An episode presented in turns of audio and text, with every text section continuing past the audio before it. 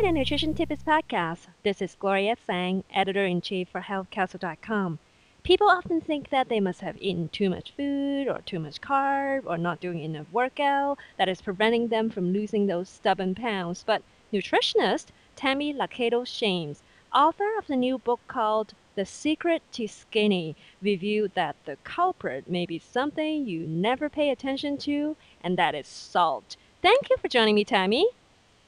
You're welcome. Thanks so much for having me. Now, with regards to weight loss, people often talk about calories or carb, and now it's salt. Tell us what's the deal. Right. Well, you know, the interesting thing is that you're exactly right. We used to always blame carbs or sugar or whatever else it may be, and sure, these are partially responsible. But now we know that salt is a key, playing a key role as well. First of all, salt makes us both hungrier and thirstier. But an interesting thing that most people don't know is that research shows that it actually makes your fat cells fatter. And that is kind of a wake-up call for us all. And um, most people don't think they have a salt problem. And the truth of the matter is that is that to uh, about almost well a large percentage percentage of us are actually getting about two to three times the salt that we actually should. So the bottom line is most of us do have a salt problem, even if you don't think you do. So that's the problem. No, so how does an average person know if they're eating too much salt? Is there any indicator, any symptoms? You know what? That's the thing. For a lot of us, we really don't realize that we're eating too much salt. And to be honest, if you live here in this country, most likely you are eating too much salt. Just if you're eating one one good thing, one way that you know that you're probably not getting too much salt is if you're just sticking to really wholesome foods like fruits and vegetables and whole grains um, and beans. But you have to keep in mind that even foods like breads contain a lot of salt. So unfortunately, for most of us, we are getting too much sodium. So that kind of makes it it makes it more of a challenge. Now, tell us some of the worst contenders in terms of high salt foods. Okay, well, most of us know about the, the pickled foods, but really it's also those bacons, the sausages, the processed meats are really high. Canned foods, processed foods, and unfortunately, anytime you go to a restaurant or fast food restaurant, usually there's a lot of salt in there as well.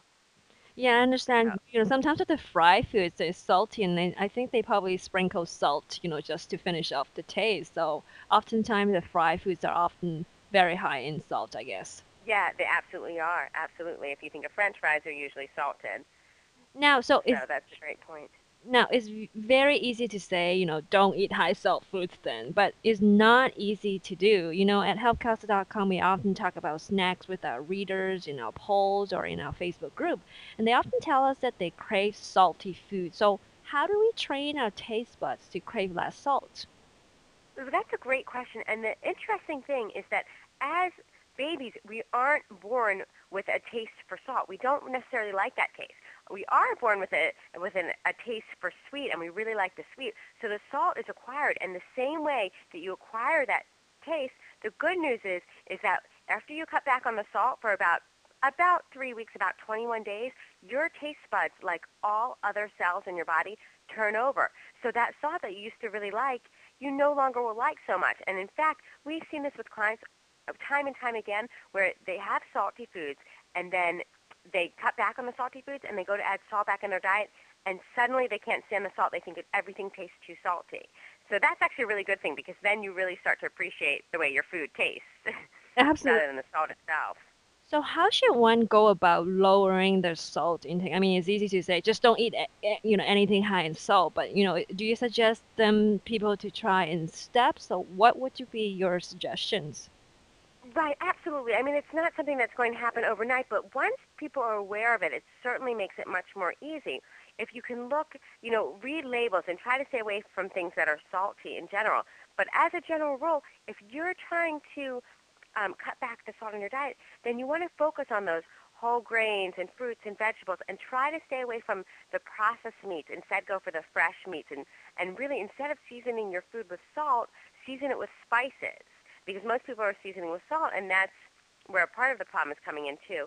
And then also staying away from the processed foods. So, for example, say you typically have you snack your snacks are maybe pretzels at one meal, and then maybe after dinner you snack on something. Maybe you have a snack pack of chips.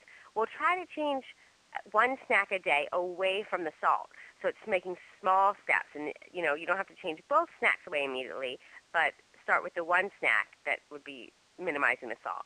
And then also really read labels. If something, if you see that a snack food is having has 400 milligrams of sodium per serving, you know that that's going to be too much when you should only be getting a maximum a maximum of 2,300 milligrams of sodium a day.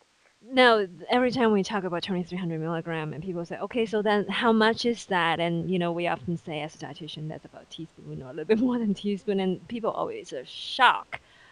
Yeah, you, absolutely. It is a challenge to relate to the numbers. So I, if for some people, if that is you, if you feel like, oh, the numbers are overwhelming, then for you, try to just think about cutting back on the canned foods. Look at labels and compare products. For example, a lot of our clients don't realize that oatmeal, for example, if you choose the apple cinnamon oatmeal as opposed to the maple the maple um, sugar oatmeal, the apple cinnamon actually has 100 milligrams less. So simply looking at product labels, and if you don't, even if you don't understand the numbers, but you're looking and you compare products, then you can make better decisions because you'll see some of them, some products are better than others in that respect. Comparing the numbers the way to go. That's great advice. Now, tell us more about your book. Okay, so it is, it's The Secret to Skinny, and it does have a large emphasis on salt, where we try to make it really easy for readers to follow a low sodium or reduced sodium diet and also really lose weight. So it's a healthy eating plan that incorporates these, what we call these tricks and tips, and we call salt, alternatives instead of alternatives, salt alternatives. Um, these tricks that use spices and different ways of eating. And in our book, we've in the back of it, we've included lists, list A, B, C, and D. And if you if you're someone who likes to follow these type things, where you can choose one food from each list and make a complete meal, then it makes it really easy for you. And otherwise, you can just follow the tips and tricks from our book to really lose weight and also get the salt out of your diet. Great. Check out Tammy's website, nutritiontwins.com. Thank you for joining me, Tammy. You're welcome. Thanks so much for having me, Gloria. We've been talking to Tammy Lakatos Shames, author of the book The Secret to Skinny. For more healthy eating tidbits and information about this show, go to healthcastle.com.